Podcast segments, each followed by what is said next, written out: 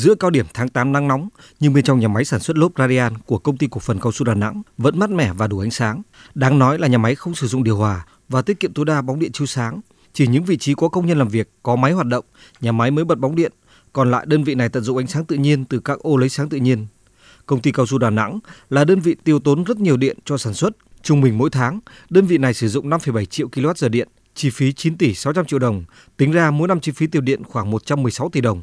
Để tiết giảm chi phí, nhiều năm qua, công ty cổ phần cao su Đà Nẵng đầu tư nâng cấp và các giải pháp thay đổi công nghệ, tiết kiệm năng lượng. Ngoài ra, đơn vị này còn linh hoạt áp dụng nhiều giải pháp tiết kiệm điện như tăng cường sản xuất giờ thấp điểm, thực hiện không tắt máy khi giao ca, mở máy tôn lấy ánh sáng tự nhiên cho các đơn vị trực tiếp sản xuất. Nhà máy cũng đầu tư thay thế 2.000 bóng đèn LED có hiệu suất cao, thay bóng cao áp công suất thấp, vừa tiết kiệm điện, vừa tăng khả năng chiếu sáng. Ông Trần Đình Sơn, giám đốc xí nghiệp tiết kiệm năng lượng, công ty cổ phần cao su Đà Nẵng cho biết, nhờ hàng chục giải pháp tiết kiệm chủ động, mỗi năm, đơn vị tiết kiệm được hơn 4 tỷ đồng tiền điện.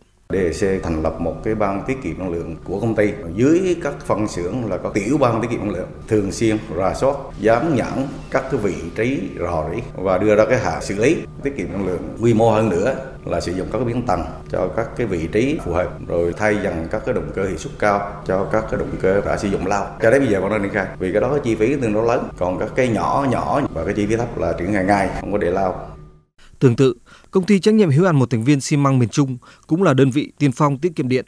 Ông Trần Phước Tài, trưởng phòng kỹ thuật công ty xi măng miền Trung cho biết, đơn vị thực hiện 3 giải pháp hướng tới tiết kiệm điện. Đó là đổi mới thiết bị hiệu suất cao để tiết kiệm năng lượng, sử dụng nhân lực điều khiển và bố trí ca kíp cho hợp lý. Theo đó, toàn bộ máy móc sẽ dừng hoạt động hai khung giờ cao điểm từ 9 giờ 30 đến 11 giờ 30 và 17 giờ đến 20 giờ, điều động công nhân sang vị trí khác để hợp lý trong sử dụng lao động. Ông Trần Phước Tài, trưởng phòng kỹ thuật công ty trách nhiệm hữu hạn một thành viên xi măng miền Trung cho biết. Tất cả các thiết bị trong di chuyển à, thì chúng ta dùng biến tặng hết để tiết kiệm được à, công suất vì những cái phụ tải luôn luôn không mang trăm phần trăm tải. Là chúng ta bắt buộc à, hoạt động trăm phần trăm giờ thấp điểm và chúng ta dừng giờ cao điểm. Phương châm của toàn thể cán bộ công nhân viên ở trong nhà máy luôn luôn đặt cái mục tiêu là thực hiện tiết kiệm điện trong một lúc nào nơi. Nhiều năm qua, Tổng công ty Điện lực miền Trung triển khai đồng bộ nhiều giải pháp tiết kiệm năng lượng. Hầu hết doanh nghiệp lớn đều ý thức và chủ động tiết kiệm năng lượng. Đối với hộ dân, doanh nghiệp nhỏ, Tổng công ty Điện lực miền Trung tập trung thay thế lắp đặt công tơ điện tử đo xa cho 92% khách hàng sử dụng điện. Dữ liệu đo đếm của khách hàng được tự động truyền từ xa về trung tâm quản lý và hiển thị lên web, app chăm sóc khách hàng của tổng công ty. Thông qua cơ sở dữ liệu đo xa, ngành điện kiểm soát được khách hàng có sản lượng điện bất thường hàng ngày. Từ đó sẽ thông tin và phối hợp với khách hàng, tìm hiểu nguyên nhân và khắc phục nếu có.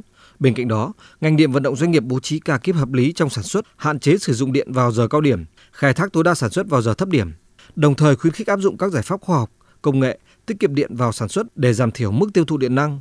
Kết quả năm 2020 tiết kiệm được 411 triệu kWh và năm 2021 tiết kiệm được 427 triệu kWh. Ông Nguyễn Quang Hùng, Phó trưởng ban kinh doanh Tổng công ty Điện lực miền Trung cho biết, đơn vị phối hợp với các địa phương, tổ dân phố lồng ghép tuyên truyền tiết kiệm điện vào các buổi sinh hoạt tri bộ khu dân cư. Hàng ngày nhân viên của điện lực là cũng phải rà soát hết lại những khách hàng mà có sản lượng bất thường trong ngày. Sản lượng khách hàng mà tăng trên 30% công nhân ngành điện liên hệ với khách hàng ngoại trừ một số trường hợp chậm chạp người ta không biết. Thì đó rất là nguy hiểm. Chờ đến cái ngày ghi chỉ số thì cái số tiền nó tăng lên mà khách hàng cũng không biết mình cũng không biết.